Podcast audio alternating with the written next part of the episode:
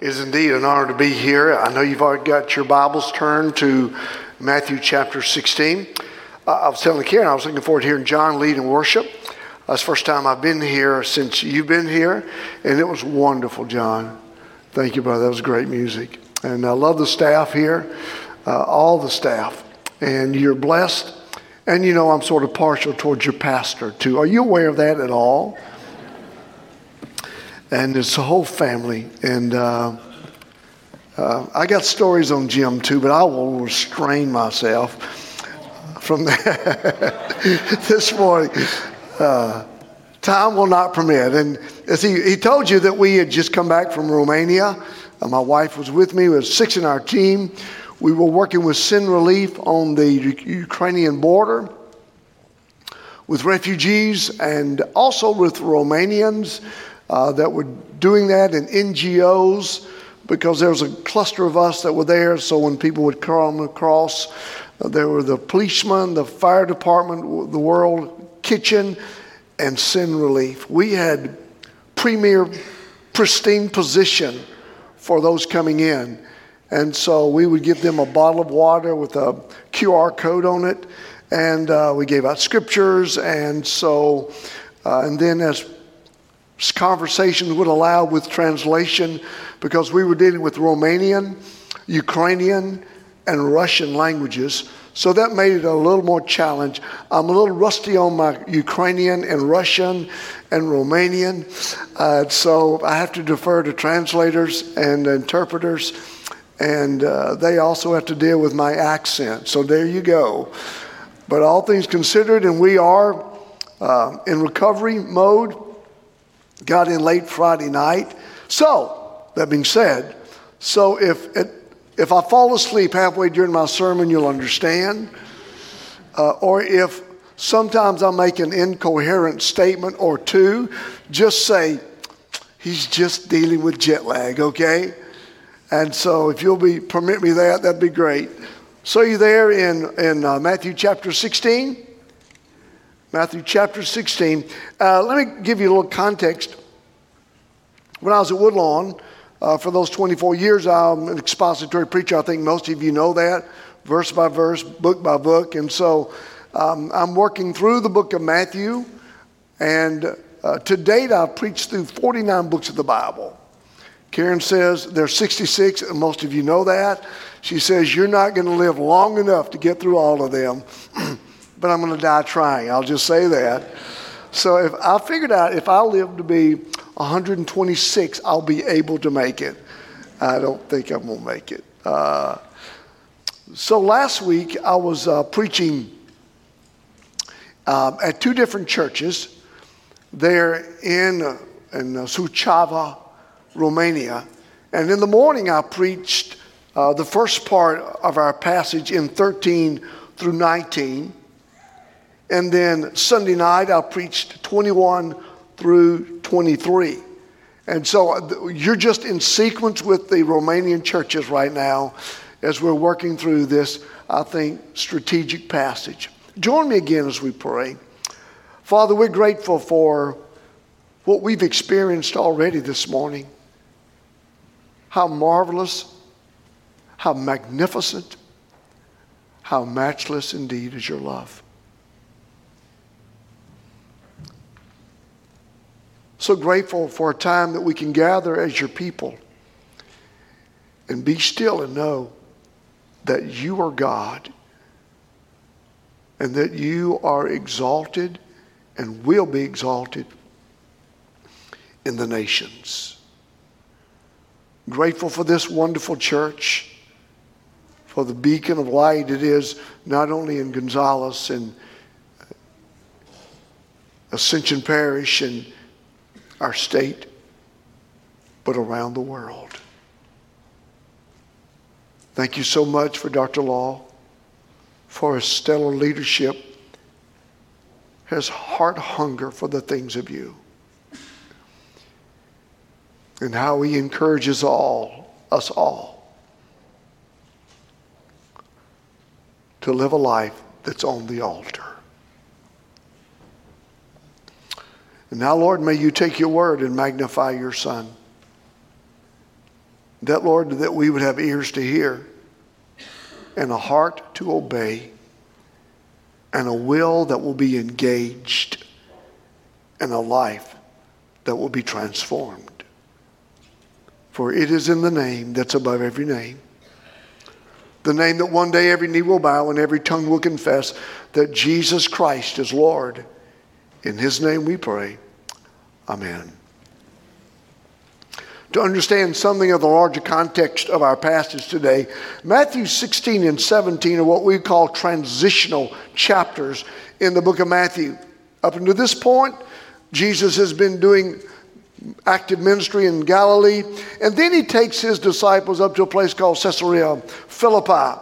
He gets his disciples away for a few days of reflection, but more than that, for introspection. Things were about to change radically change to the point that when they come back, here's what will happen. Jesus will begin to emphasize even more the urgency of the hour. Opposition will rise and intensify till it reaches upon a crescendo point after a week of passion, as you know, concluding with his arrest, trial, crucifixion, burial, and his glorious resurrection. So he's preparing his disciples for what they did not know was coming. They just thought they knew what was coming. They just thought they were ready. And I would say this parenthetically this morning we don't know what's coming. We have no idea what the future holds for any of us. Uh, the more I get around the world and even in, our, in these United States, we realize how we live in a crazy day and age. Would you agree with that? It's unpredictable, it is unusual, it is unprecedented, and it's full of unknowns. But grateful that we do not rest on the unknowns. We rest in that one who knows all things, who is sovereign God, and we can trust him in and everything. But these disciples were about to go through that point of change. And so Jesus has given them counsel. Secondly, in the immediate context, if you remember in if you can look up just a few verses, Jesus asked the, the disciples who the men say that I am, and then he says, Who do you say that I am? And Peter very quickly, powerfully says, Thou art the Christ, the Son of the living God. The great confession, as we know this. Peter was confessing who Christ is, understanding both his deity and the work, his, his messiahship. And at that point, that's a high watermark in the life of Peter. Oh, I wish they could have stayed there. At that point, he says, Thou art Peter, the rock. You're the rock of faith. However, verses 21 through 23 doesn't go so well with Peter. Five verses later, he chokes on his own words. Jesus reveals to them what's about to happen to him, and Peter says, Oh, no, no, no. not going to happen to you. Why? I'm just not going to let it happen. And Jesus wills and turns and he says, Get thee behind me, Satan. Speaking to whom? Peter. He says, You are now not a rock of faith, but a rock of stumbling in just a very short period of time, from height to depth. Three steps forward, two steps backward. And to remind us that none of us in our spiritual experience ever have arrived. No matter how great or spiritual a point we may reach, and how bold we may be and the confessions that we may have in our life, you have not arrived. In fact, Paul would say, Take heed lest you fall. Be aware of where you stand. And so, on the heels of that, Jesus calls his disciples to deal with this issue of what does it mean to follow me? Look at verse 24. Then Jesus said to his disciples, If anyone wishes to come after me, he must deny himself and take up his cross and follow me. No doubt, with the context of Peter's fickleness, how he would go forward and then go backwards. And in our life, I feel like sometimes we are that way. Is anybody else like that? You do well and then you don't do so well? Okay, three heads have nodded. I got a hand here. We got a few more. All right. So we do well, but then we don't do so well. We take a few steps forward, and sometimes we take two, two, two steps forward and three backward. Why? And I think the key is found in verse 24. Understanding what it means to be a disciple of Christ. Let me get, adjust my ear here. There we go. What does it mean to be a disciple? What does it mean? What is the cost? So please, let's talk for, about this for just a moment. Then Jesus said to the disciples, If anyone wishes to come after me. First of all, he issues what's called the invitation to follow. The invitation to follow. Now, understand something about the wording here. If anyone wishes, in the original language, it's in the indicative mood, which says means this it's a choice. It's not something that is that, that he says I'm commanding you, this is your opportunity. Because you follow me, because you have believed the gospel. Now, what are you going to do about it? What decision will you make? Jesus never preached a message for information's sake. You understand that? Jesus never preached a message just to entertain. Every time that Jesus would speak, every time that he would teach, it was not for information, it was for transformation. Whenever the Word of God is read, whenever the Word of God is spoken, whenever the Word of God is preached, there's a there's something incumbent in the message that says we must change. We must respond to the beckoning of the Spirit of God through the Word of God. If you came here this morning just saying, Well, I'm going to get some more Bible information so I can regurgitate what I've heard, well, then this morning is an exercise in futility as far as you're concerned. There's going to be an invitation from His Word to us for correction, direction, and change. So let me ask you this What you have on your mind before you got here? Some of you with small children were just glad to have a mind. I understand that.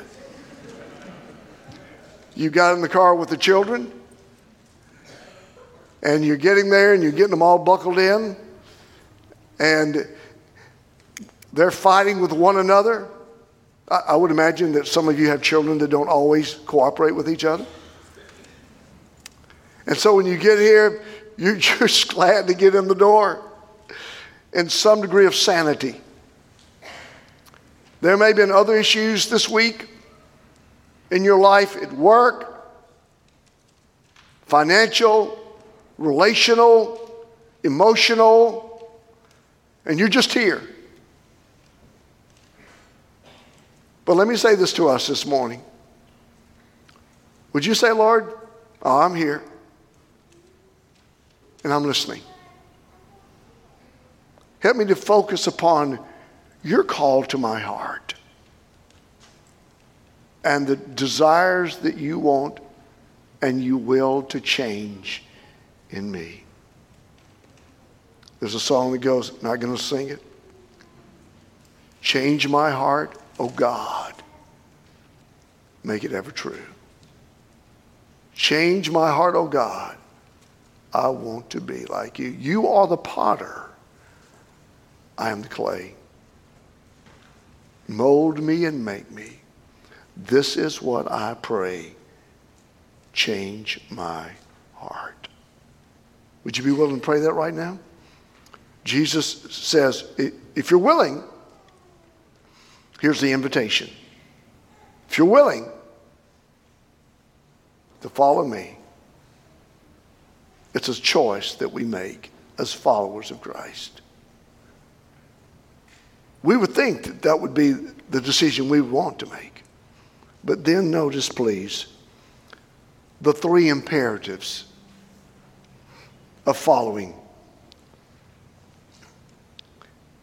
Notice, please, he says, first of all, he must deny himself. That's the first imperative. Look at the next imperative. Take up his cross. That's an imperative. Literally, it reads, You must take up your cross. And thirdly, third imperative, you must follow me. So if you embrace this and say, All right, I'm going to take seriously my faith, then he says, Fine. This is what I desire. He says, First of all, let him deny himself. That's a strong word, to deny, deny himself. In fact, it's the same word that was used to describe Peter's denial of Christ. So it's not just some, uh, some easy word, but it's a strong word to deny yourself. It's now, to understand this, to follow him is not, it's not some change like we make changes in our diet plan. How many of you have been on a diet sometime or the other within the last month, year, or you're always making plans to lose weight? Seldom do people make plans to gain weight. But and we will, we will orchestrate these plans on how we're going to get things in order. How we're going to cut back on the calories and we're going to do whatever. But we, we don't always hold true to those things. Have you noticed that? It's not like an exercise program. Do you know that most exercise equipment does great for hanging clothes?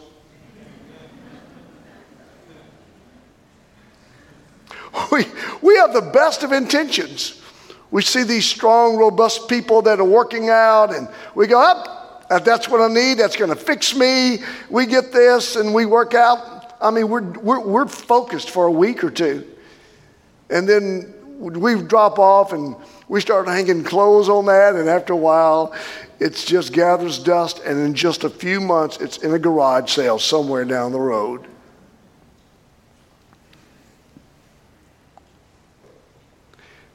This idea of denying self is, is not, neither is it a call to be a sourpuss for the gospel. Some we'll, we'll, see this idea of denying self, and somehow then I've got to be so sober and so serious that I just turn sour in my life. It's not a call to weirdness. In other words, to follow Christ, I've got to be, I've got to be so different, so to the point that I'm weird and just don't fit in. Or even to the point of being monastic, living in a monastery, wearing robes, having colorless garbs, this type thing. No, No. In fact, Jesus said in John 15 11, He says, These things I've spoken unto you, that my joy may be in you, and your joy may be become full. To follow Jesus is the fullness of joy. Jesus said in another place in John 10 10, He says, I have come that you may have life and life more abundantly.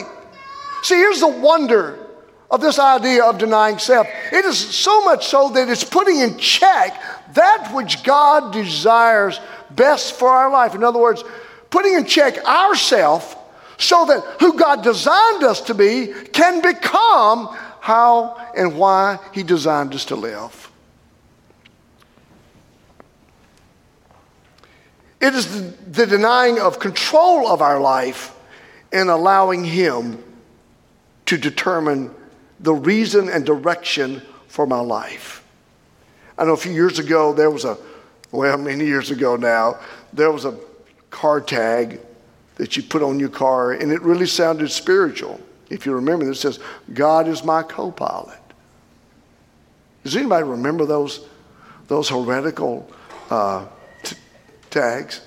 Now, some of you didn't put on. That sounded really good, like you and Jesus are driving this thing together. You know what the co pilot does? Nothing. He just sits over there because I have a friend of mine who flies for Delta. He just called me last week. He's, he's about to move from the right seat to the left seat, the control seat. And he's excited about it. So often we say, yeah, me and Jesus are working it all out. He's my co pilot. No, he's not. If he is, then he's not in control. It may sound good, it's just not true. You see, the idea of denying self is giving up control.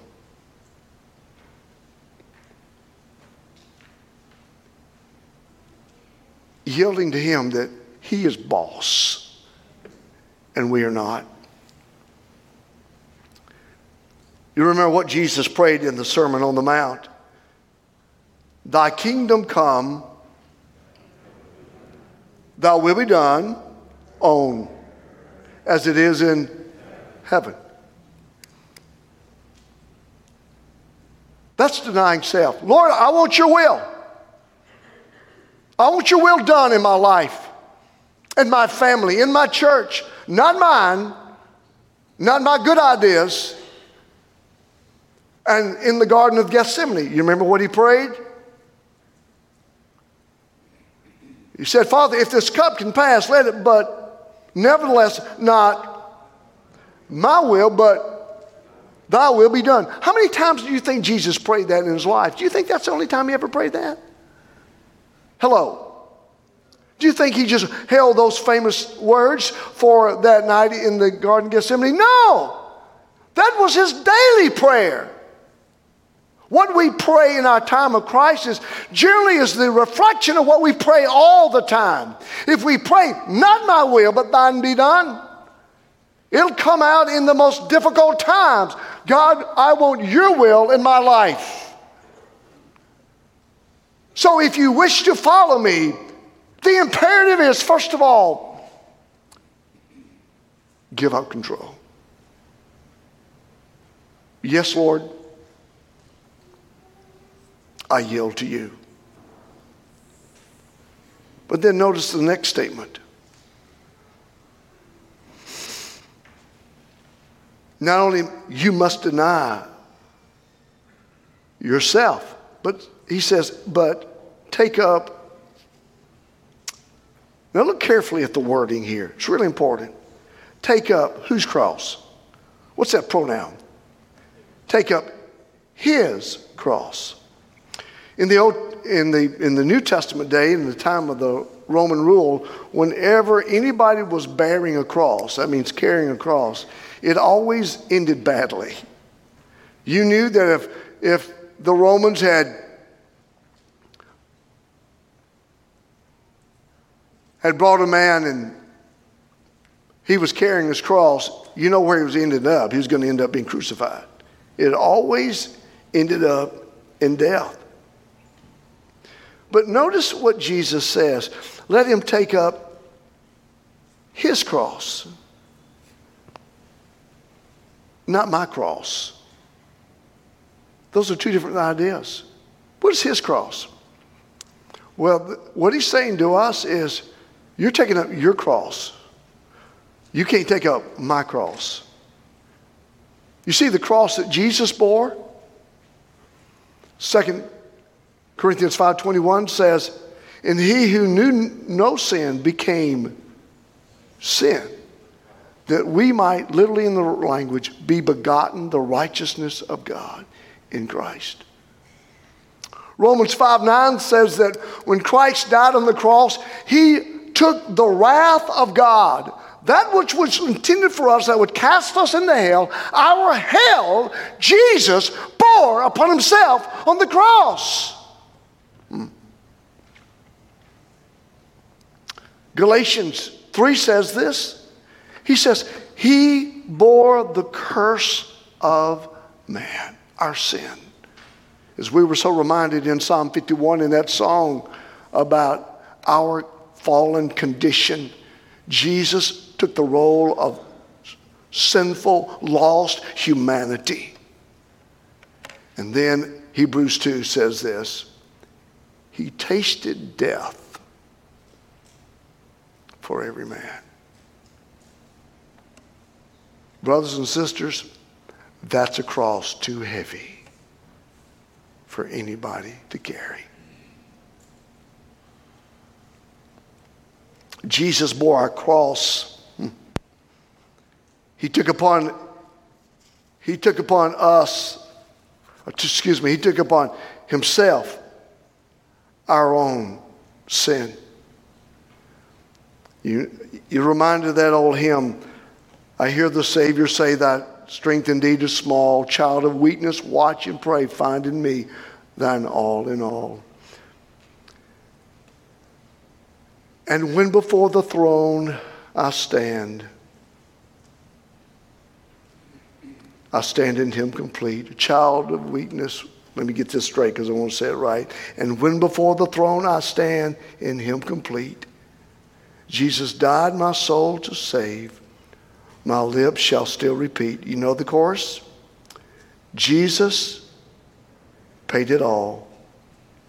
All to him I owe. Sin had left a crimson stain, but he washed it white as snow. His cross, we cannot bear, nor should we attempt to bear. So, what is our cross? What is the take up his cross? Well, it's, it's not nearly as heavy as his.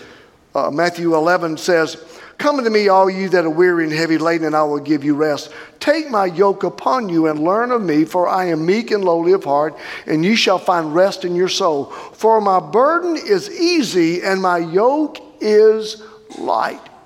Whatever the cross that we're to bear is light, it is easy compared to that which he bore for us. Whatever it is.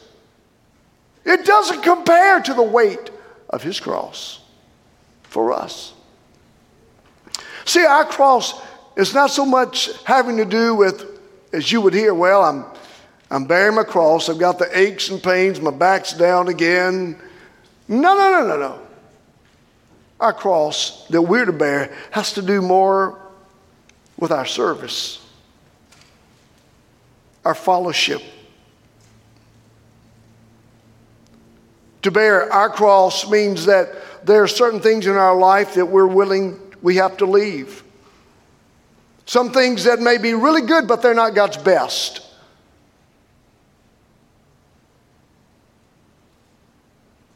Others may, but you may not. You've got to leave it. Others may go that direction, you may not. Others may say those things, you may not. You got to leave it. It speaks of those things that we loathe, things that we must hate sin, rebellion, lust, greed, pride. And those things that we must love. We love His Word. We love God's people. We love to pray. We love Him. To take up that cross, all of us have a, have a mission, have a purpose, have a design for our own life. So let me ask you this. Giving up control means this. Say, Lord, not my will, but thine. Now, what must I carry? What's my responsibility? What is it? What's the call in your life? What's the service that we are to render in our life in following Him? Take up His cross, and then the final statement. I'm not even going to get to verse 25, Jim. I'm sorry. And follow me. The idea of follow means that you get in line behind. Suddenly you, you identify in old rabbinic terms, in other words, when a rabbi would come and he would conscript or he would call those to follow them, then the rabbi would lead them, and they would come and they would stand and walk behind him. And suddenly, as wherever the rabbi went, they would go. They would just follow him. That's what it meant. It meant that whatever he determined for the, wherever he would go, they would go. Whatever that he would say, they would learn how to say it. See, following means that there really comes down to three areas of our life to follow him. It means, first of all, we follow him in our life whenever he calls us. Whenever. Young person, you believed in Christ? When does your discipleship start? Now. Never too young. Teenagers, there's a world of things going out there, but the call is now. But you don't understand. I'm, one day I'm going to be more committed, but right now I'm raising a family and this and that. Why are you waiting? It's whenever. Now is the time. The New Testament word is not later, it is now. When I get older, well, then when you get older, you say, well, when I retire. Now, it's whenever.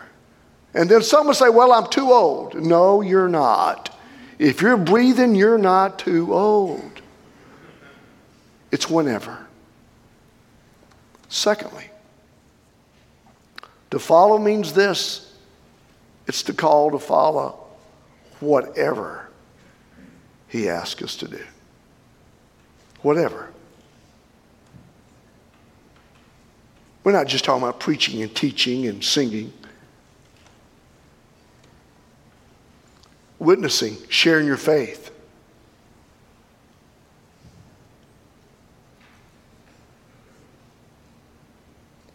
It means maybe you need to be a part of, of, of this idea of your life of giving, helping, visiting the whatever that God wants us to do, I mean, it could be God's calling you to coach. God's saying you need to stay where you are.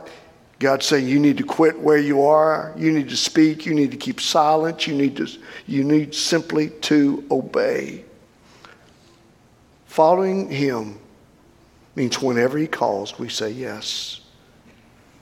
It means whatever he asks us to do, we will do. But thirdly, it means wherever he leads, I'll go. Do we sometimes qualify the call on our life as a believer? I'm not talking about calling to preach, I'm talking about calling to live. Do we sometimes just say, here's, a, here's, the, here's the parenthesis that you can work within? No. It's whatever, it's whenever, and it is wherever. That, that aspect of taking our cross and following Him and living a life that's in obedience may be as simple as just simply going back to the place that you work and modeling it and obeying and living a life of obedience and holiness. Or at your school or in your home or in your neighborhood or, or to another city or to another state or to another nation. Psalm 121 ends it.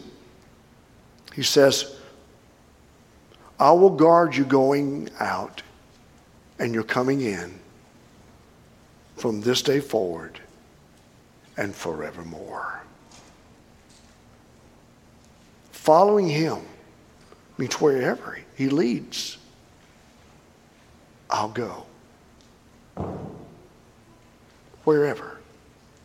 Now, let me ask you a question. How are we doing? Three steps forward, two steps backward? Or is it just a consistent forward moving and movement in our life? Deny yourself, give up control, take up the cross, embrace the responsibilities that God has given you to do, and you know what they are. There's not a person here who's a follower of Christ, a blood bought believer, who doesn't have a sense of direction and prompting by the Spirit of God. If you're belong to Him, He's going to clue you in on what He wants you to do. My sheep hear my voice, and I know them, and they follow me. And then finally, follow Him. Wherever, whatever, whenever. Why? Because He deserves it all. He deserves the glory. We live our life not for ourselves, but for His glory and for His honor. Because there will, day, there will be a day that we look back and we will say, I wished I would have, but I've run out of time. I wished I would have said something, but the opportunity is no longer mine. Or we'll look back and say, if I had to do all over again, I would do it all over again. And I'd just do it even better. Let's bow our heads in prayer. Heads bowed, eyes closed.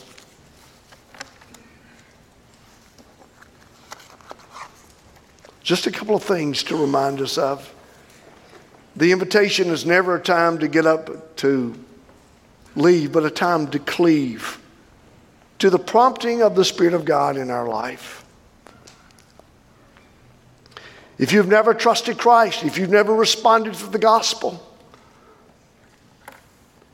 the Bible says that if you confess with your mouth the Lord Jesus and believe in your heart that God has raised him from the dead, thou shalt be saved. Recognizing our own sinfulness, our need for God, and crying out for mercy and believing in Jesus as the one who died for us. He took our sin, He took our place, He took our disgrace. He was buried, but He was raised to life on the third day. Do you believe that? Have you trusted Him? Only has there been a point of conversion. And God is stirring your heart this morning, oh, my friend, respond to his prompting. Or maybe you're here this morning and you, you know the Lord. There's been that work of grace in your life, and yet your life is more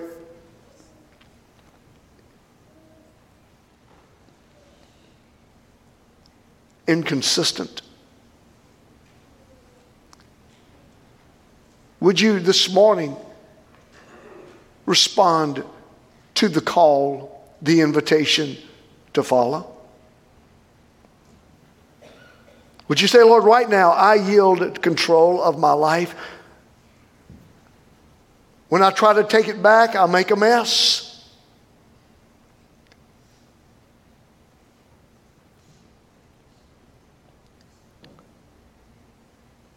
I heed Romans 8 12 1 right now. I Beseech you, therefore, brethren, by the mercies of God, that you present your body holy acceptable unto God, which is your reasonable service of worship.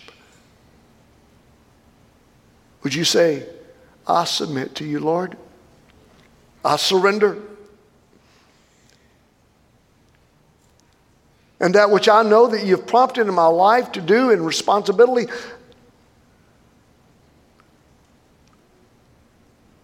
I'll say yes to that. I've delayed, I've postponed long enough. Today, we settle it. And Lord, I get in line.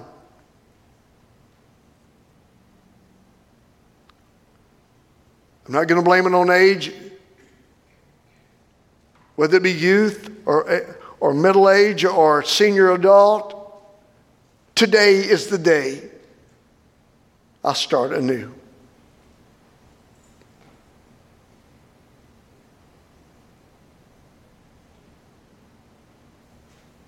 I will follow you.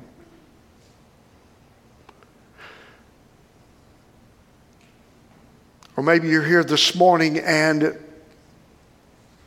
you're looking for a church home. You know the Lord Jesus. What a great place to come here and become a part of a vibrant fellowship that will equip you and encourage you in your walk with Jesus. You come. But there may be some here this morning some young men that God's put on your heart the need to serve in particular service, a call to preach. Something that, that's been gnawing at your soul. Would you say yes to Him? Would you respond to the call of God in your life? Or if God is speaking to your heart about missions on a more extended level, extensive level, wherever He leads, I'll go. I will follow Father, we pray that your will be done in all of our hearts today for your glory and for your honor. In Jesus' name we pray. Amen.